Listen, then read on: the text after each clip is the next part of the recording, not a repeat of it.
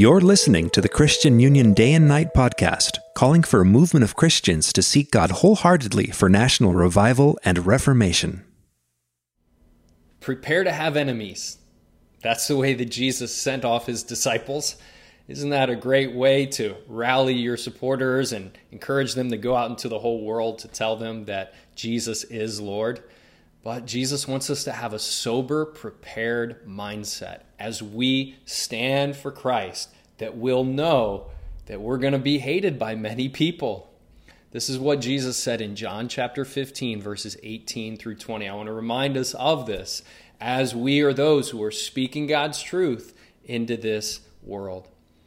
Jesus said, If the world hates you, know that it has hated me before it hated you. If you were of the world, the world would love you as its own. But because you are not of the world, but I chose you out of the world, therefore the world hates you.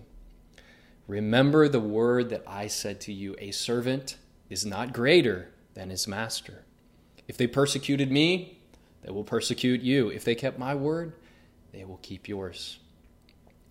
So good for us to know, brothers and sisters, that as we stand for Christ, we will have some people hate us. They will call us names. They will say that we are exclusive. They will say that we hate certain people groups. They will call us names.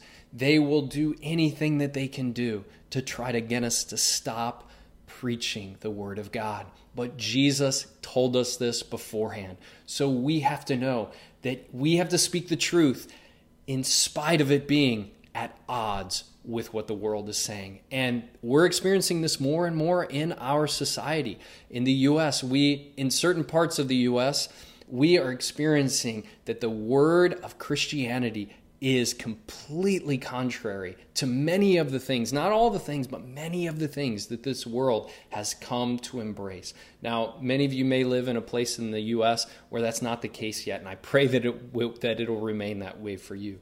But for many of us who are living in more and more post-Christian, post-truth societies, we have to remember this word from Jesus and we have to bolster ourselves to say, I'm going to keep speaking the words of God. I'm not going to speak the words that they want me to say. I'm going to speak the words that Jesus wants me to say.